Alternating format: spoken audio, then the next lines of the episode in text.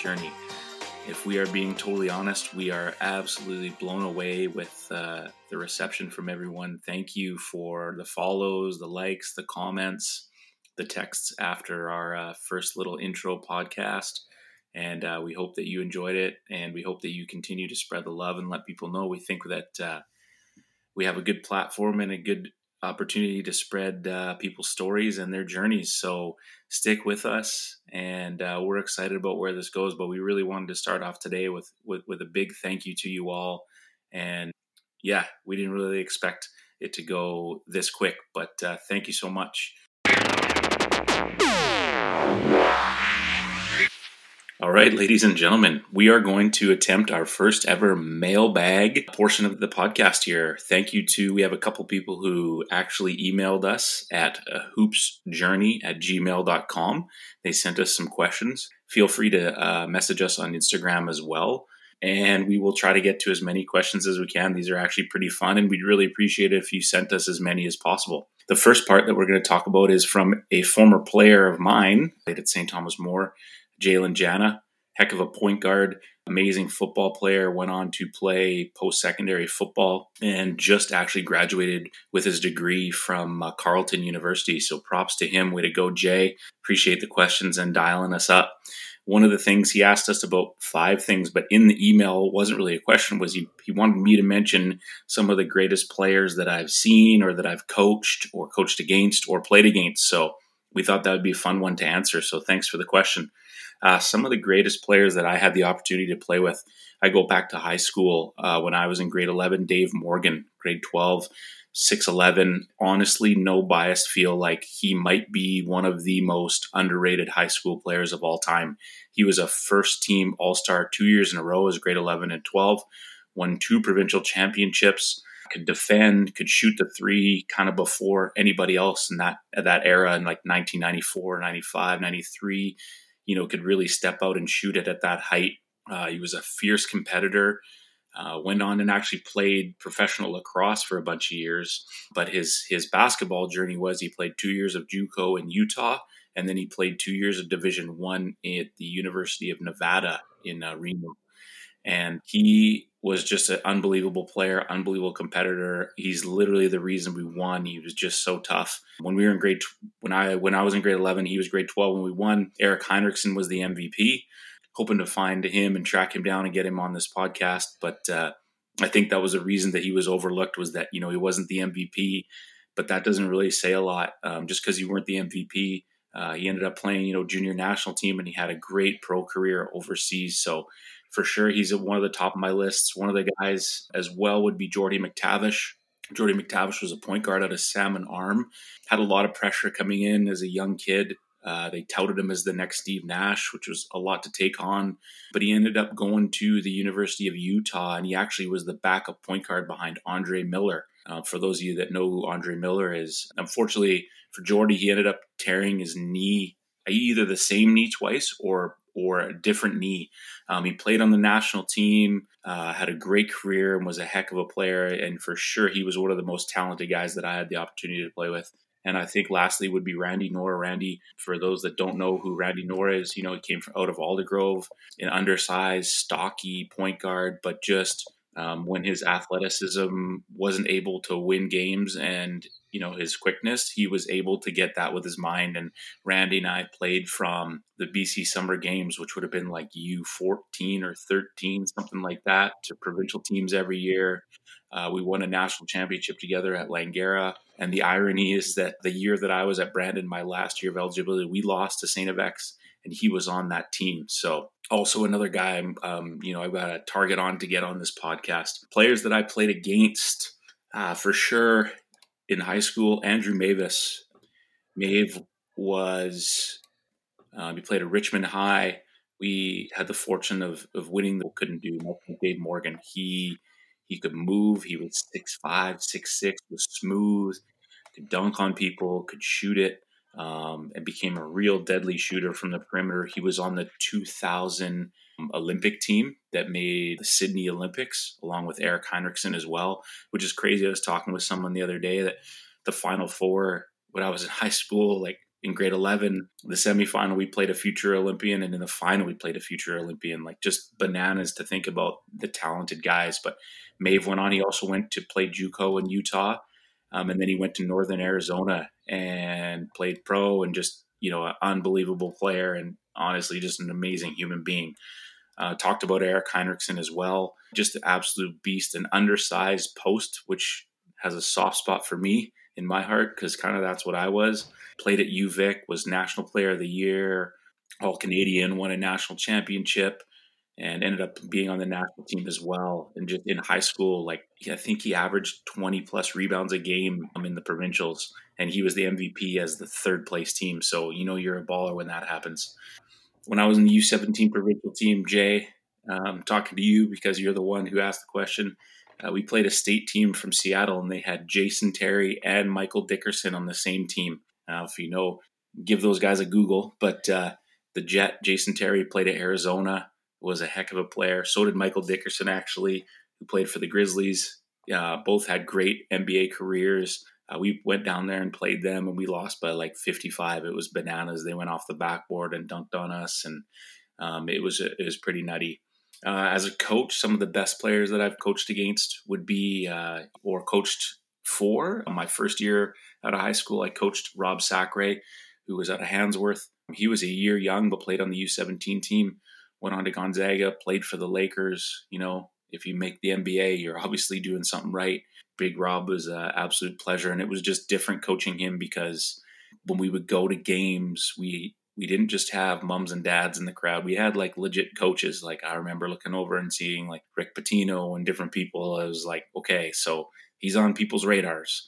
Uh, seven feet and did well for himself. So shout out to Big Robbie. Coached the U15 team. I was trying to think about what year it was. Corbs. So your year U50. So you would have been like 2010, probably right? Grade 10. Yep. So 2010. Duane yeah. Notice. Duane Notice was on the team from Ontario. Uh, he played for South Carolina a couple years ago that made the Final Four. They made a crazy push. He was just a man amongst boys at that level. It was like they were kids, and he just dominated as well. That same summer that I coached Sacre, Chris Joseph played for Quebec. He went on to play at Syracuse Division One, and he ended up getting drafted by the Celtics. Didn't hang on with the Celtics, but did play overseas for a bunch. And by far the best player that I've seen when I was coaching a game was that summer when I coached that U17 team with Goulet and Scott Allen. I'll save the Goulet stories as we move on. Don't worry about that. I got plenty of those. That's that's my guy.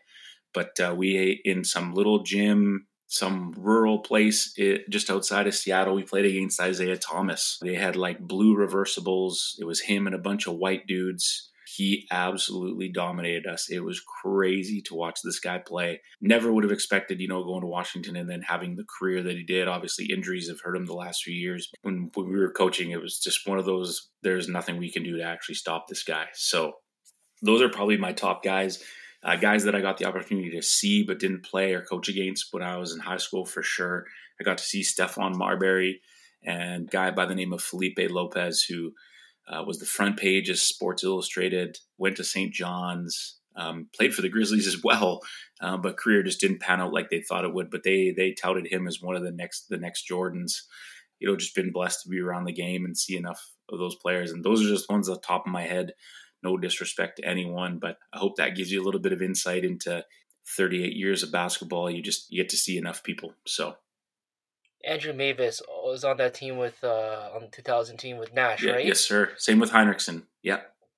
Right. Oh, I got Todd MacCulloch and Shawn Swords and uh, Rowan Barrett, AJ Barrett's dad. Like, yeah, Yep. that was a that was a fun run because you know that was a time in my life where I was actually tuned into that, and that was a you know peaking basketball wise, and it was awesome to watch them qualify and make it. It was an emotional time for a lot of people, and love to see us get back there. I know many of us have tough memories of our eh, getting ousted a few years ago and not qualifying. So we won't talk about that, will we, Corbs?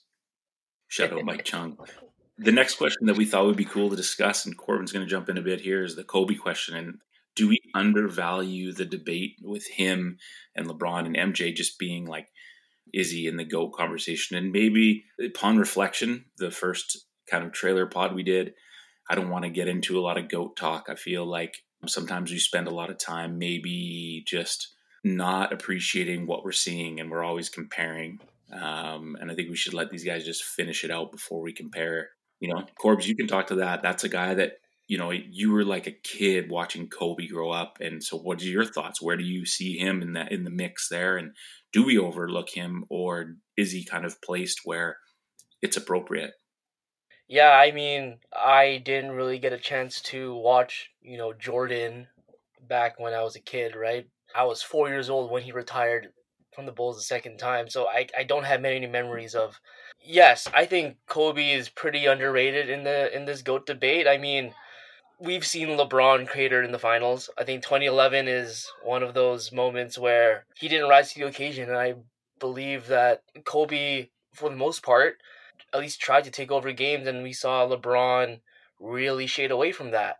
We value MJ for his killer mentality, and we value him being unafraid of the moment and being willing to take those shots and being okay with missing those shots. And we saw Kobe do the same. And I think if you're going to value that in MJ, we have to value that in Kobe as well. And I think one of the main differences between Kobe and LeBron is I think LeBron's like more physically dominant. He's six six nine, 270 or 260 or whatever and Kobe's not that big but I think Kobe could just take over a game mentally he would just dominate guys mentally and I don't think LeBron could do it in the same way no disrespect to LeBron LeBron has all the scoring accolades he's he pretty much outranks Kobe in almost all statistical like leaderboards but I think in my opinion Kobe has an argument to be right up there with LeBron in this GOAT conversation. I don't know. What do you think? Uh, yeah. If I'm being totally honest, I really overlooked the impact that Kobe had on his generation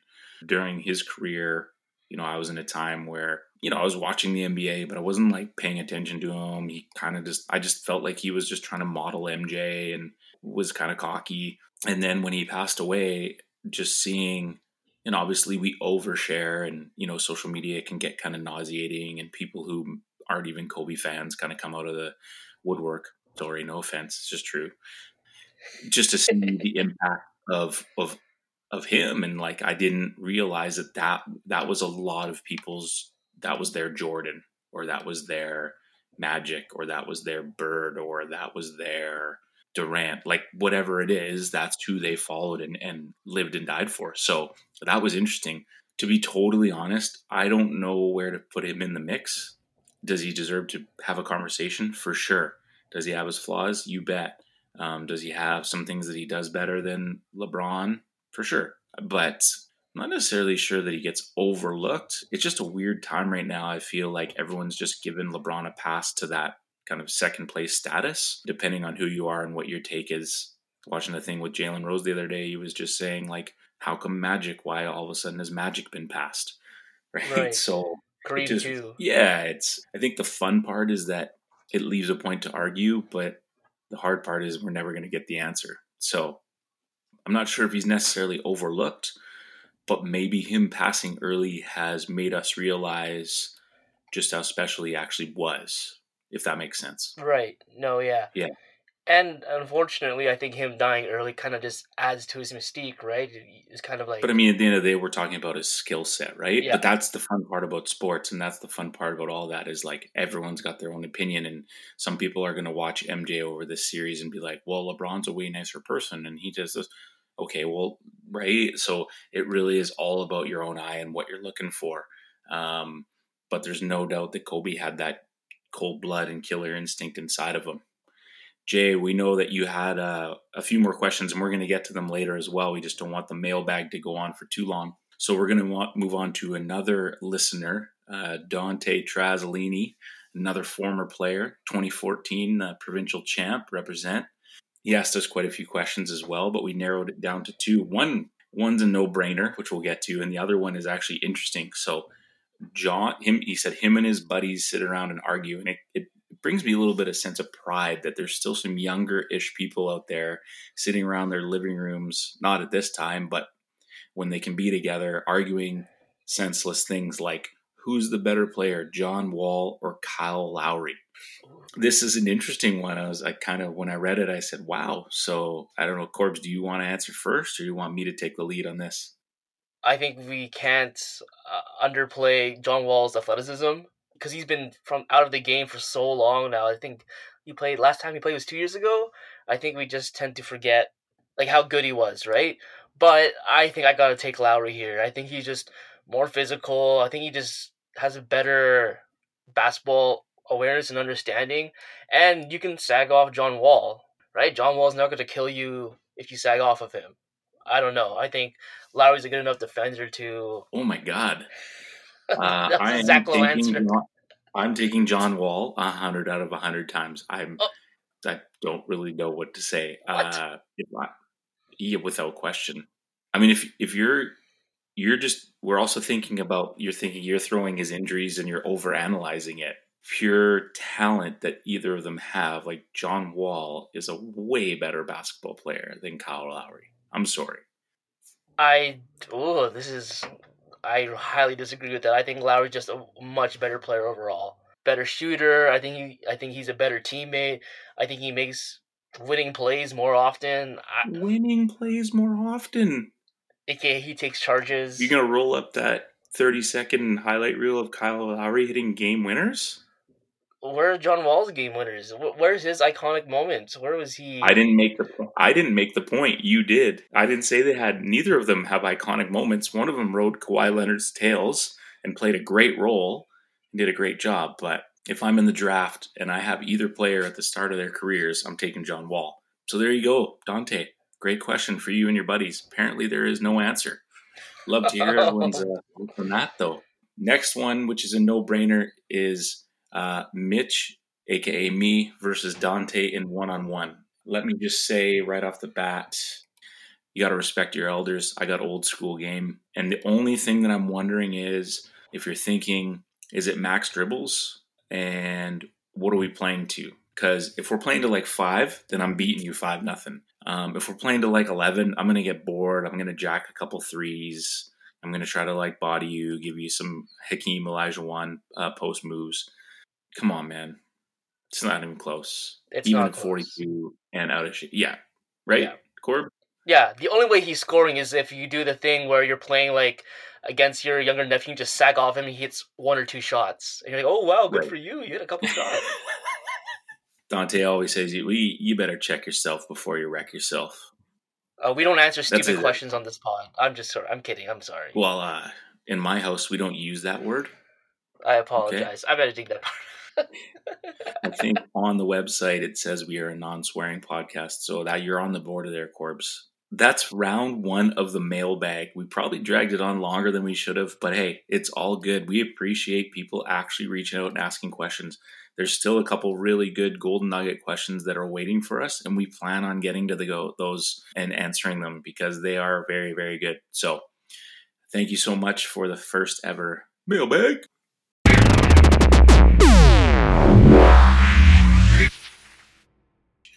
We are super thrilled to finally talk to our first guest. Um, this gentleman is a good friend of mine.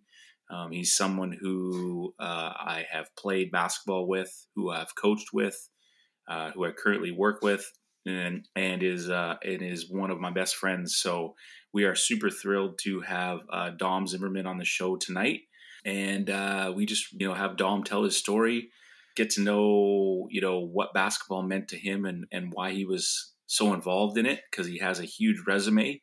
And i think that's one of the cool things about our podcast is there's so many hoopers out there there's so many coaches out there that have a story and just haven't been able to share that. And and this is the reason we're doing it. So dom welcome to the show tonight. Thank you sir. Appreciate it. Appreciate it mitchy corbs uh yeah feel honored to be part of this to be your first guest as well. So when this thing when this thing blows up a couple years from now and you'll have thousands and thousands of followers, I can always say I was first guest. Um, no, this is this is uh, this is your gift. You know, I think about our friendship. Got all the warm and fuzzies when you mentioned, you know, one of your best friends. I would I would reciprocate that comment. You know, Mitch, you're one of my best friends, and you know we've gone through a lot, highs and lows, and this is this is one of your gifts being able to talk to people and connect with people and make people laugh and uh, truly honored to be part of this with uh, with you and corbin no worries man thanks just let you know that the podcast is about you not me so yeah. you know me, yeah you yeah, can stop with the fluffy stuff i was also thinking too i was thinking like i was 17 when I went to Cap College. So I've known you for like 25 years of my life. 25 years. That's a decent little chunk of time, right? Quarter of a century, man. That's a long time. Yeah, and I'm sitting here just looking at your resume and you know what you've been through basketball wise, and I just let's just jump right into it here. Tell me about you know a young Dom Zimmermann living in in Burnaby and obviously an active guy, love sports. Like, what was it about basketball? When did you kind of, when did the hook get into your mouth? And, and when did you really start to know that this was something that you wanted to pursue? And, and why did that happen? Absolutely. Um, so I think for me, you know, like you said, I was pretty active. My, my mom and dad were, were hugely supportive of my brother and I, Dennis. My brother Dennis is three years older than me and always gave us opportunities to uh, participate in soccer, football, track and field, those kinds of things. And uh, I think I truly got hooked when I was in grade six or seven, and my brother was uh, attending St. Thomas More. I was at St. Mary's in Vancouver, and his team in grade 10 they won the bc provincial championship at maple ridge and i will never ever forget that year. Brother short our old principal at st thomas more was a coach full of some interesting characters uh, darren mccormick stu andrade some, some stmc alumni and i just remember watching my brother play and then win you know the biggest championship you could at the high school level in grade 10 in the whole province and that really really hooked me. I just started making it a habit and it became therapeutic for me you know? I, I would set goals in my mind and I was able to attend St. Thomas More. I quit all the other sports. I kept doing soccer and, and track and field in high school and sort of curtailed those in about grade nine or 10. Jumped into football in grade 12, which was an awesome experience, uh, but just really fell in love with it in high school. But really sparked by my brother's, you know, my brother's team success uh, in about 90, I think it was 1988. Played in high school at St. Thomas More under some awesome coaches, Lou Delorier, Joe Thierman. Uh, made some great friends, but just sort of always had goals in my mind of trying out for other teams, you know, provincial teams, and I was uh, lucky enough and worked hard enough to make the U16 and U17 provincial teams. Graduated from high school in '93. You know, kept going. I I didn't write goals down per se, but I, I, definitely had goals in my mind, and I would visualize as I was practicing, as I was putting up jumpers or dribbling. I would always visualize where I would be a year later, or six months later, or two years later, and I visualized college, and I, I ended up going to I really wanted to go to SFU. Jay Triano at the time was a coach, and he um, he had recruited me to play football and basketball, and I was very excited to go there. And, and then he broke my heart. They had recruited some some older guys, and anyway, that route didn't work. Uh, so I ended up going to Capilano College. Played under an awesome coach, Phil Langley, who was an assistant national team coach, very knowledgeable guy. Got to play with with you eventually. Uh, played with you know Gerald Cole and Brad Cote, Chris Reimer, those likes, and, and just really enjoyed my time there kept getting better and kept working on it. Then I, I went through a bit of a rut after my, I played three years at Capilano College. I love my time with you and Jason Mahar. I can remember, you know, my first memories of, of you were, uh, were interesting because you were so talented, but I wanted you to work harder. And I remember working out after practice and, and, uh, trying to get you to work out with me. And I don't know if you remember that, but you, uh, you didn't you wouldn't uh, you, you wouldn't hit the gym with me and it, it, bothered me because i thought you could be so good. Anyway we can maybe talk about that later but after uh, capilano college i uh, i took a year off big shots I, fired at the host. And uh, yeah you you know it was interesting because you I, I just felt like i was i was working harder than you and i felt like you could have been at that time, I thought you could have, you know, done a little bit more, and you were so talented. And I'm so happy that later you did. I know this shows this this episode's about me, but with you, for the record, I love, I love uh, yeah, that was the second All Star. Only, only, yeah, okay, just just throwing that out there. It just feels nice. It feels nice. I'm not mm-hmm. the one being roasted now. I, love, anyway. I love how you eventually turned it around, and uh, and then I, and then I was kind of at a bit of a crossroads. I didn't know if I still wanted to play um, I took a year off of playing. Okay, let's stop there. Dude, we were trying to just talk about how you got hooked into basketball.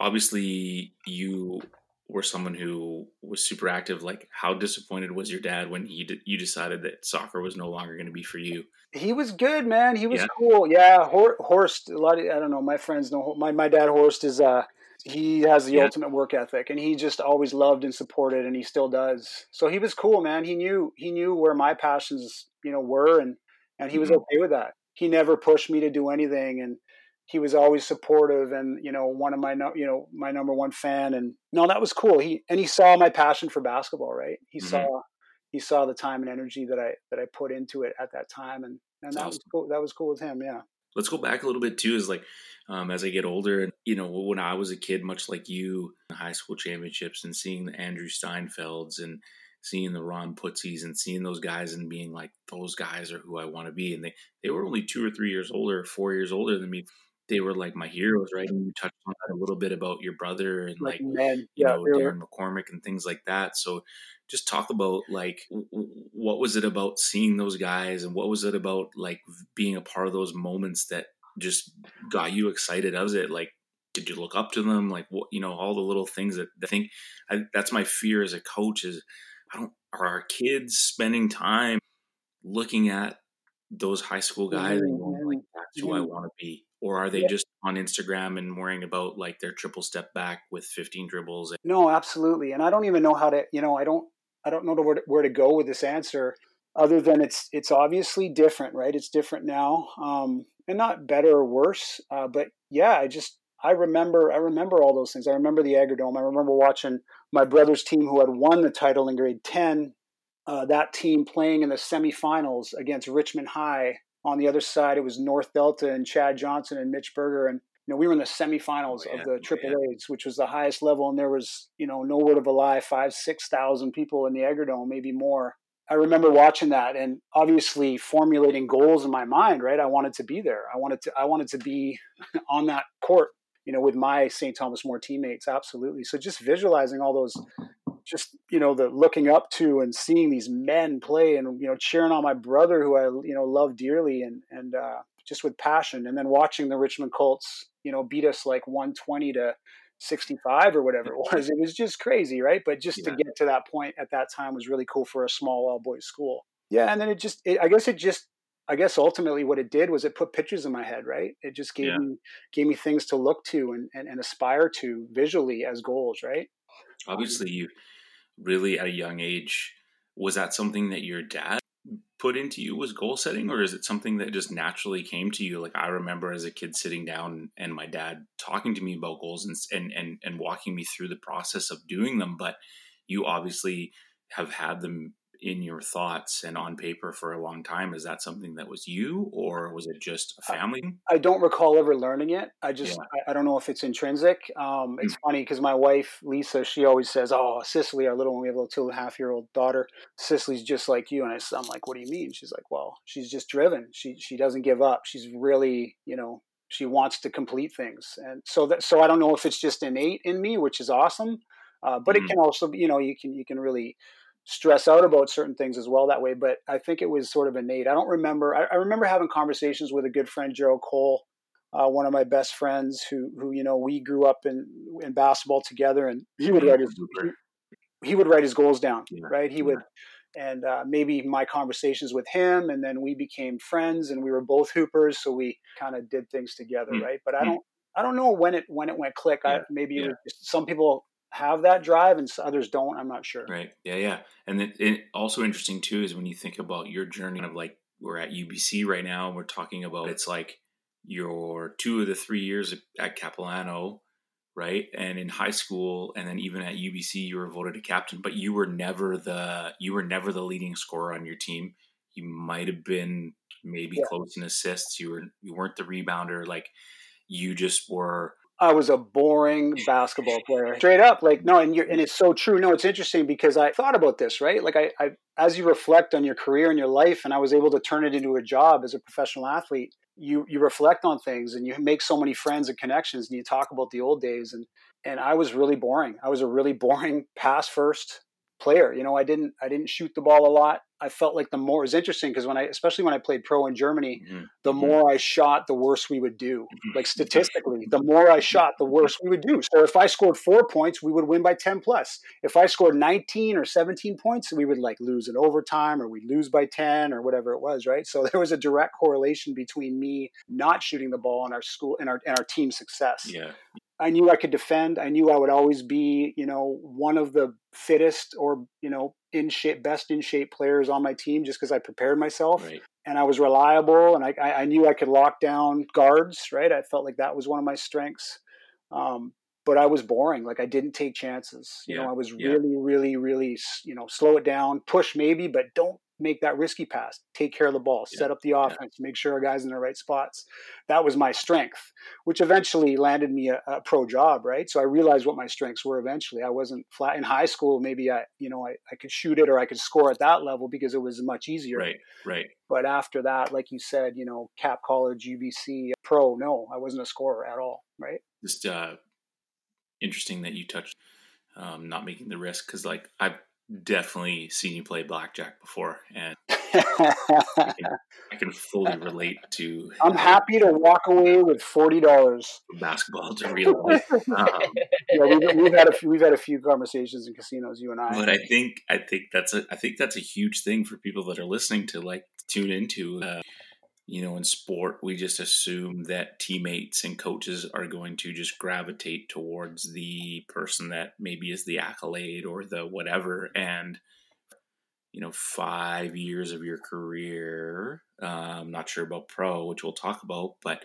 you know, you were selected to be a captain on your team. And what do you think it was? What were the things that were inside of you? What were the things that were taught to you at a young age that you carried um, to the next levels that made you kind of captain worthy, if that makes sense? Like what what was it? Obviously, you've touched on one thing too. You know, I was a young high school punk, pretty full of myself. Thought I was pretty sweet and didn't think I had to work too hard, even though I still was a second team all star. But you had this drive inside of you. first. You had this drive inside of you, like so. Mitchy, that's an awesome question, and we're you know we, it's humbling, right, to reflect on that, and I think that I think what it was, my mom and dad and my brother, the four of us, we I was always taught from a young age to say please and say thank you and be respectful and be honorable and ethical and all those kinds of things, right? All these beautiful principles that my mom and dad taught me at a young age. I think those carried out and they allowed me to be encouraging of others and maybe not jealous of others and maybe just, you know, a positive person, you know, like not not dwelling on negatives but being positive and I think I I played like that too, right? So it allowed me in a tryout or on the court with my teammates to be constantly be supportive. You know, a guy like you look at a guy like Steve Nash and the beautiful and I don't care about his MVPs. The beautiful thing about Steve Nash is that he high fives his teammates over and over, and not just his teammates, his, his equipment manager, his head assistant coach. Like that's all that is is just gratitude, encouragement, positivity. Mhm, And mhm. I and I and I tried to to be encouraging of my teammates, and and that was just something again that was taught to me at a very young age, and I guess it made me. You know, not the best scorer on a team, but made me captain worthy. If that makes you know any sense. yeah, absolutely. Yeah, And I and I just I also wanted to mention as you were saying that I was connecting that you know as we coach I mean Corbin you're you're an aspiring young coach who just loves the game. And Mitch you're you know you are one of the best coaches in the province. Is that the third time I've I've complimented you? Um, No, I think that's the first. that's okay.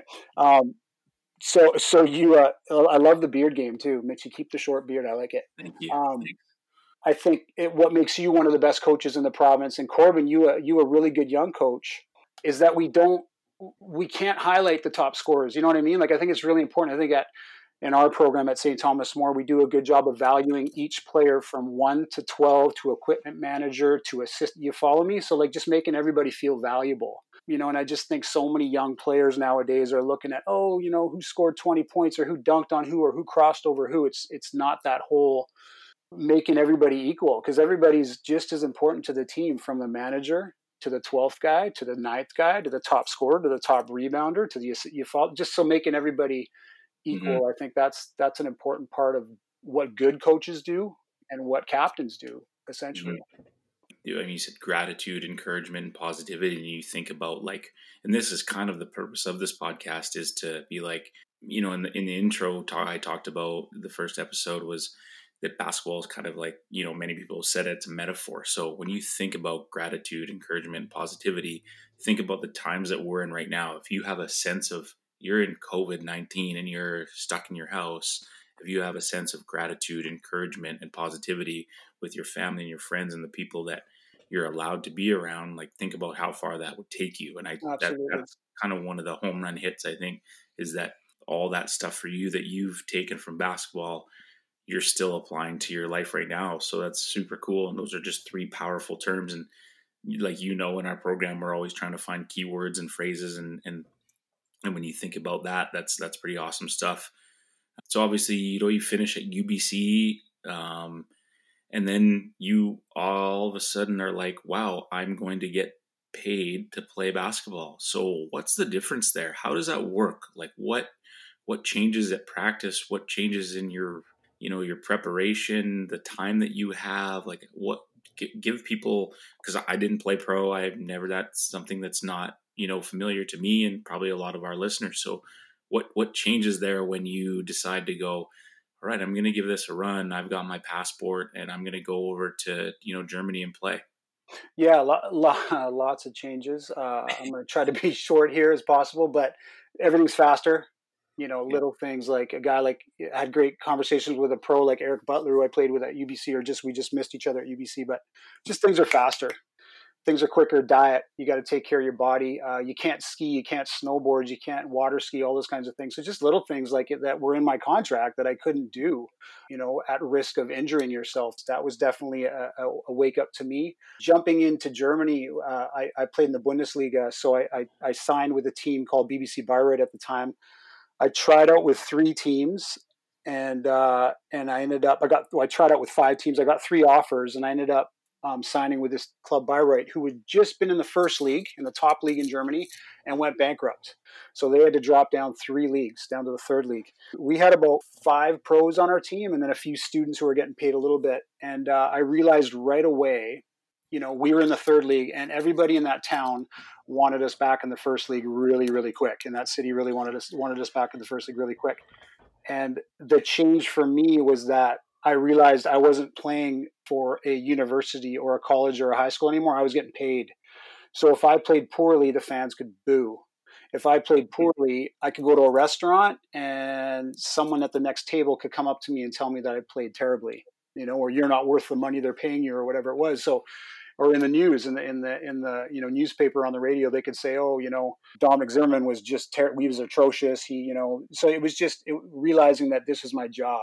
That was a huge wake up call for sure. Not you know whereas at UBC everything's pretty positive for the most part right? Anything that's written about you is is either positive or nothing said. So that that was a huge huge difference as well. Um, and just taking care of your body not putting bad foods in your body and taking care of it. And, and as a captain, it was interesting dealing with management and the head coach and the president. And we would, uh, I can remember my second or third year when we were, uh, you know, you lose three, four, five games in a row and you're supposed to get paid at the first of the month. And all of a mm-hmm. sudden you don't get paid. And mm-hmm. then I mm-hmm. got, I got the Americans on my team coming to me because I'm the captain saying, Hey, Zimmermann, what's up? You know, why aren't we getting paid? Then it's the fourth, fifth, sixth of the month. We still haven't got paid. Oh, we lost another game. We lost five in a row still not mm-hmm. getting paid. So then it's like, okay, I'm the captain of this team. I got my, my teammates are telling me, hey, let's not practice today. We can't, we're not going to go to practice. So just, yeah. you know, learning to deal with management and coaches. And luckily I had, I had wonderful people around me. It was a perfect fit for me. That the club that I started playing for, I ended up playing with them for seven years. It, it was really ideal in that I fit in. Like you mentioned, I had a passport. I wasn't good enough to play overseas. If I was a, an import player, I was luckily I had a German passport. So so I was able to speak the language, which was a huge advantage for me. I could speak German and English, and um, and that helped as well in those situations. Yeah, interesting too that you get all the way over there, but obviously a place that you've been many times. But the thing that comes back is not your skill set basketball wise; it's your skill set people wise that helps thrive and get people through things. And like you're a captain, so you're just going back to those all those goals that you've set all the things that you challenge yourself to do throughout your entire life, the, the things your dad has tried to, you know, make you do to become a better man and everything that you've learned in your time. And then you're just using that toolkit as opposed to even just your basketball skills. You're managing people, right? Which is super mm-hmm. interesting. Mm-hmm. Do you have like one kind of funny story or like something wild? Was there a wild game that you were a part of? Did you see some dudes on your team just go bananas? We don't have to name names. Is there something that sticks out that if you were sitting around a fire pit with some buddies and someone asked you a story, You know, uh, that's a tough one, Mitchy. I, I, I can't think of anything off the top of my head right now. No, just like meeting amazing human beings from all over the world. You know, mainly our imports were, were American, so just a real gamut of different you know personalities and, and ridiculous athletes who you know you try to meld with Germans and Russians and Czech Czech players and French players. Uh, that was always that was always fun. But uh, the story will come to me probably in a couple hours. I can't think of anything at the moment. Did they smoke in the arena, or was that already? Oh yeah, yeah, yeah. They smoked in the arenas. Yeah, really? For sure. They had areas. They definitely had areas where we were. Yeah. So they, uh, yeah, the fan clubs would would bang on their drums and dart away. They that were, uh, yeah, yeah. We had fan, we had a fan bus, and and they were the fans were great. They were wonderful, mm-hmm. working, you know, working class people who just love connecting with with, with the players for sure. Yeah, I remember a buddy who, obviously Tony, who played pro a lot, and the one of the first McCrory. Yeah, that yeah, yeah. stood out to him was like the first time he forced his guy baseline and maybe didn't cut him off, and he realized that there was no help, and it was like you're on your own, man. Like we're all, we're all learning a paycheck right here, so sorry, bro. like yeah, yeah, yeah, and the, and the and the different levels of coaches too, right? Like I I was lucky my first four years. I had a guy named George Kempf, and he was he was a uh, an ex. I didn't know, but he was an ex player. He was like the seventh leading scorer all time in Germany, and he was just he was crazy. He was absolutely crazy. He got us as fit as a team could ever be. Like he would make our bigs puke and run these ridiculous hour long, you know, preseason runs. And and if we lost and we played poorly, he literally would not talk to us until the Wednesday practice. So he wouldn't talk to us. So he would just run practice. If we played on a Saturday, we'd have conditioning Sunday. If we lost on Saturday and we maybe should have won that game or we played poorly, the guy would not talk. Only the assistant coach would talk to us. He would just come into practice. He'd tell. He kind of pointed his assistant coach, whispered to his, our assistant coach. Our assistant coach would get us to do things, and he wouldn't talk to us. We'd practice Saturday, Sunday, Monday, Tuesday, Wednesday. He wouldn't actually talk to us until Wednesday. So we were like, "This dude's crazy, man! Like, what is wrong with him?" He, he, we were we were extremely successful with him because he just, you know, he held us to such a high standard, right? Um, you know, didn't. So what's the vibe like that within the team? Like when you have a coach like that, is it kind of like f this guy, or it's it pretty like bipolar, man? It's pretty bipolar. Yeah, it's just like it's uh it's high and low, right? Like it's when we win, he's like he's like a little kid in a candy store. He's happy, but when we lost, it was. And he would have side conversations with me as the captain, so he'd maybe talk to me a little bit and try to pass messages on, but just an interesting cat and very successful as a player and very successful as a coach. Um, but just really, and we were efficient when we were on the court. We ended up going uh, 19 and one or 19 and two our first year. Got promoted. We we lost our first game. We won 19 in a row and lost our second. Got promoted to the second league, and then had him in the second league in the second Bundesliga for five years until he he uh, he went to a different club. But I don't know. To answer your question, what is it like? It's weird, man. when your coach doesn't talk to you from Sunday to Wednesday, it's like okay, right. you, we, we worked hard for him. Like, you know, it made us think mm-hmm. about how we performed, and that's why we won the most most of our games, right? So it was a bit of an odd relationship, but he was successful. As you move forward, that's that's super interesting just to hear the difference, right? And how, and obviously, you know, the elements that we're overlooking too are just like how a European and German coach would handle a situation as opposed to a Canadian or a American or and Italian. You know what I mean? Like yeah. just the different yeah. elements that all are involved, and just that's pretty cool to hear. Just I can say that I've done a lot of things that I regret, but I've never not talked to our guys for. No, no, you're pretty communicative, Mitchell, as a coach. yeah, cool. And then you know, humble brag, you go on and. You, you know, you get your jersey retired by your club, and tell, just talk a little bit about that. And have you given yourself the time to reflect on that or is it just have you just let that pass or what what are those emotions like have you ever thought about your whole entire basketball career yeah yeah. like what what's that feeling like? Pretty it's pretty amazing it was really cool i mean i you know i went from canada to germany uh, to a completely different city didn't know anybody we had a few family members and relatives like sort of 100 200 kilometers away from where i was but i had to start new and start fresh and it was a seven year journey for me in germany that was a process of everything I learned from everybody else, right? Like the Bruce Enns is at UBC, the Richie Chambers, you know, who you were coached by. I, was honored to be coached by him as well at at UBC. Um, you know, all the lessons I learned from all these wonderful people kind of culminated in that in that moment, but no one was there. You know, like it was it was just uh, you know none of my boys were there. You know you you weren't part of it and my other friends so it was it was different. It was like i was living this other life. But yeah to reflect on it it was it was awesome. It was spectacular. It just affirmed that i you know uh, clearly i had an impact with this club and it was it was a positive one. And i was proud of it. You know you mentioned humble. I i I hope I'm a humble person, so it's not something I share with a lot of people, but it was an amazing accomplishment to see your your jersey, you know, your number retired and put up in the rafters during my last game. Lots of tears, lots of emotion, uh, but really again gratitude. And then you know on to the next step, right? Like what's next? You know, what what are my what are my next goals? You know, what am I going to do back home in Vancouver? I had all those things processing in my mind, you know, sort of long before I made the decision to hang them up. Mm-hmm. Awesome, thank you. And and I think again, not to we're just getting off the ground here, but that's kind of what it's about. Is like I I don't know if you've listened. Well, you you said you did listen to. I did. Yeah, I did.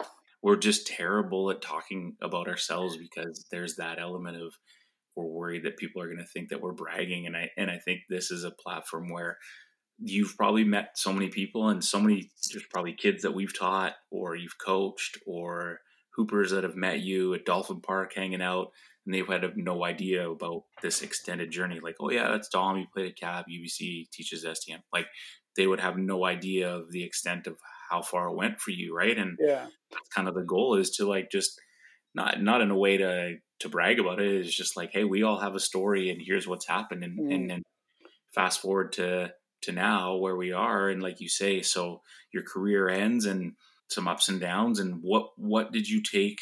Um, from basketball and how did you apply that to your life? You know we've obviously shared a lot of things together you know as friends and colleagues right? We were in the same master's program you're a year ahead of me. What did you use like how did how did you use your skills from basketball and the things that it taught you to apply you to becoming yeah. uh, um, you know what are you like 12 13 years teaching? You're the director of alumni at our school you know you have different leadership roles you're also a teacher what what did you take from your coaches?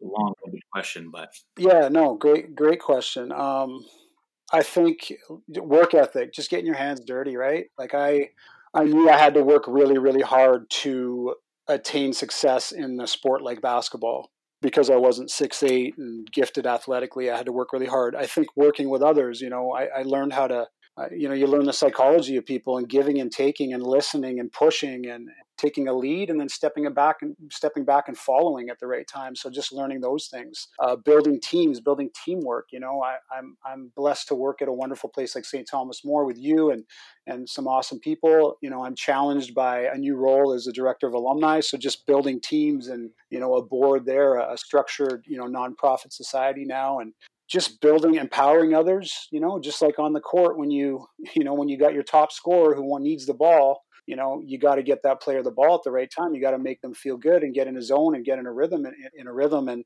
and it's the same in life right? Like just listening to people and talking at the right times and being a good friend and just so many things just teamwork you know all these sort of cliche words that we use in sports. But when you go through the battle with with grown men and a group of human beings um, you learn so much about yourself and how you how you deal with adversity and how you deal with loss how you stay calm in victory right? Like just being chill and understanding like being humble as you are victorious in anything in life right? Uh, being compassionate all those kinds of things. So it's an awesome question. The point like your purpose pod i listened to it just to just to just to go back to you know the reason why you're having this podcast is awesome. Like i i think it's spectacular. When i think about the people the basketball people in our community who will be on this show eventually i can't wait to hear their stories you know I, I think i know a number of them but i don't know them maybe that you know that that intensely and that intimately and i can't wait to hear their stories i think you guys are it's a cool it's a you know who doesn't want to talk about themselves but in a humble way. And I think this is a great, great outlet for that to happen for sure. Cool. Awesome answer. Good stuff. Uh, we're gonna just uh, fire. We've got to do a little bit of rapid fire here at you, just to put you on your heels. Um, I got to give a shout. I got to give a shout out to my freak show club, though. That's probably the most important team I've ever played on. How do you not know that that's not going to be one of the ah, questions? Ah, okay, okay. I'll leave it. I'll leave it. I'll leave it. I'll edit that part out. Don't worry. still awake. That's good. Uh, okay. So, Zin, I'm learning a lot about you, buddy. Okay, so we're gonna go rapid fire at you. You know, first thing that kind of comes on the top of your head here, whatever you think is appropriate. What's the greatest chip out there? You got one bag World of. Cups. Oh, sorry. I thought you meant like World Cup of soccer. Uh, I'm just going to go Doritos, straight Doritos. Which which kind? wow. Uh, cheese, just the regular, not zesty. Too Nacho much. cheese, Too much. Just the the regular. red bag. Yes, sir. The red bag. I feel like I prodded you in an answer, but that's a great answer. Go to, Not- yeah. Uh, what's spinning? on- What's spinning on your Spotify or your iTunes right now? You're bump, Uh, bumping that you're feeling, or Other than Coldplay and David Gray, uh, from a hip hop standpoint, I love my I love my Tribe Called Quest. Uh, Logic, uh, you know, thanks to you, I got into Logic. I like Drake. I like Drake. A little bit of Mac Miller. we A little bit of Mac Miller. this evening. Um, so much, Dominic, for joining us. That's your that's your teenage son influencing you. Absolutely. One of the questions we have is like ketchup on macaroni, but I have never seen anyone in my entire life put ketchup. Well, apparently, so it, so Kyle Turris is all about ketchup on the macaroni. Um, shout out, shout out, Kyle Turris. shout out KT. Can't wait to see you in the playoffs. I hope. It's getting controversial though, like because Corbin said mums or whatever homemade mac and cheese, no, but Kraft Dinner is acceptable. Like, come on, you just what? Where are we at? I Hey, mean, but I- I've been, to, hey, I I've love- restaurants. I've been to restaurants with you. I've seen you ask. Oh, I love my ketchup. I love my ketchup, but not on not on mac and cheese. Not on. No way. Okay, Yeah, No. No. no. steak, ketchup on steak. Uh, it depends. If it's a tenderloin, no. If it's like a cheaper cut, perhaps. This is where we'll give a little plug to uh, Chaffee's. Chaffee's Meat Market in Delhi, Oh, Reno Chaffee, my brother-in-law. If Corbs, did you hear that? He he will actually put ketchup on a steak. That is Sacrilegious. Ugh, wow. I If it's, Ooh. if it's a cheap cut, if it's a cheap cut of, of steak, maybe. I mean, tenderloin, nice like medium rare tenderloin. No way, no way, no way. Your favorite basketball player growing up was Detlef Schrempf.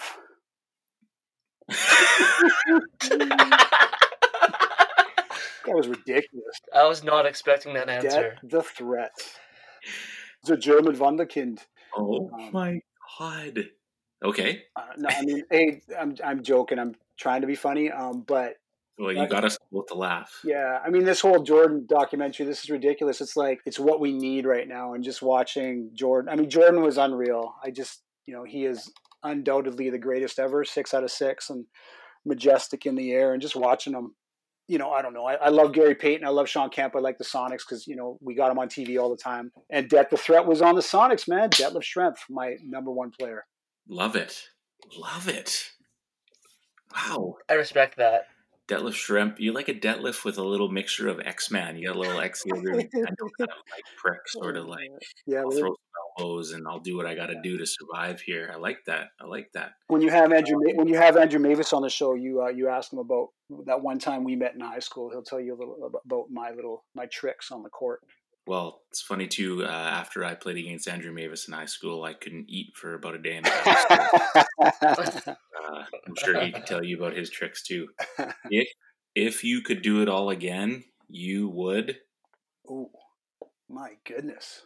Is there a pass button? Because I love that question so much. If I could do it all over again, I would So take can. more, take more chances. Oh, that's so vague, but. Guy's been on here for 39 minutes. That's tough- I know that's a tough question. That's a really good question. Can you ask me one more time? I'll come up with an answer really quick. If you could do it all again, you would. Work a little bit harder. Why? because I mean, pertaining to basketball, I feel like I could have done more to at the time when it became a job. You're making X amount of dollars, and that's not what it's all about, but it's your job.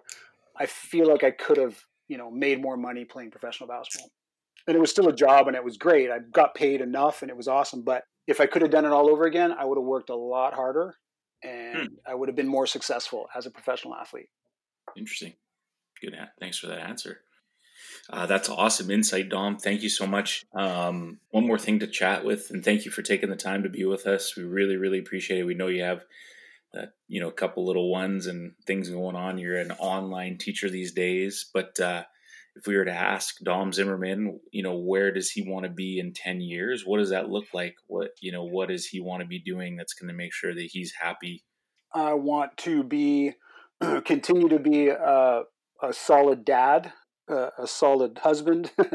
you know, 10 years from now, I want to be able to watch my kids play sports and support them and, and, you know, have fun with my wife and travel, travel the world if we can. I want to be healthy, obviously. Uh, I want to try to stay fit as well. I mean, those are those are those are my impulse answers off the bat. That's great. No, it's good. It's good to put people on the spot sometimes because usually sometimes you get something that's way out there, but sometimes you get something that's really on the you know from the heart. So before we let you go tonight, is there anything else you'd like to add? Any shout outs for the people or well uh, um, any yeah. thoughts before uh, before you're done with us? Just quick quick shout out to my freak. The best basketball team I've ever played on is the Freak Show men's league team. Um, but we're more than a men's league. We're actually a movement. We are it's called Freak Show Nation. Corbin, stop laughing, man. This thing's real.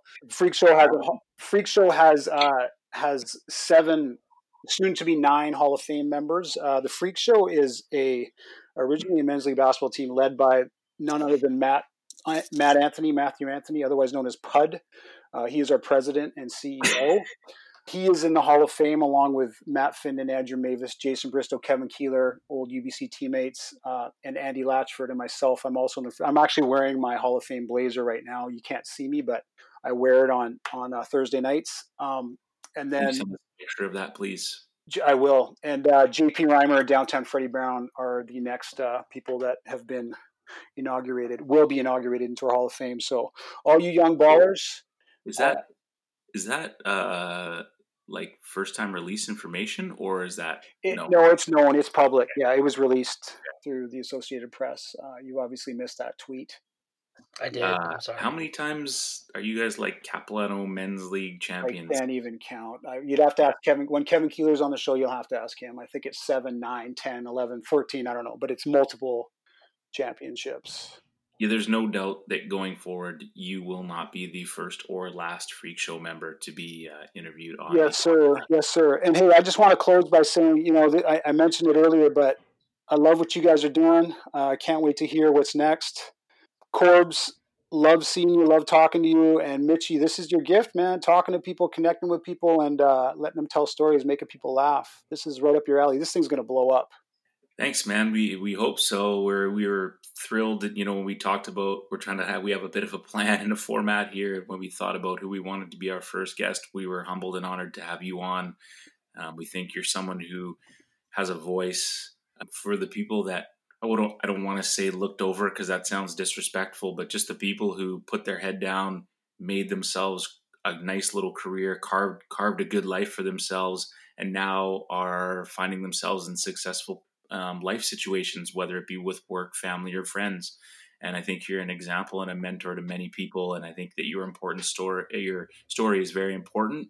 A lot of people that are listening can take a few things away. I think there are some powerful words and some really important things that were uh, said tonight. Uh, besides the fact of you trying to call me out, but that's okay. I have the mic and I always get the last word. um, but we love you and we appreciate you and we're we're humbled and honored to have you on as our Thank first you. guest. Yeah, hey, sh- shout out, shout out Johnny Dumont. You know, I feel his presence all the time. Uh, he is uh, he's a warrior in the uh, basketball world, and obviously uh, he was a good friend of of you and myself. So shout out Johnny Dumont. Love JD. For sure. There's one guy that we would, you know, if I could uh, crack Fat Tug with and sit down and do this podcast with, he'd be at the top of my list for sure. So lots of love, man. Thanks for being with us. Uh, thanks for listening, everyone. We're looking forward to what your thoughts are. Again, send us an email at hoopsjourney at gmail.com. DM us on Instagram. Let us know. Get in the mailbag. Any questions you have. Corbs, any thoughts? Um, no. No, Good. Just no glad thoughts. you're awake over there, bro. Edit your edit your butt off. All right, episode one. Thanks a lot.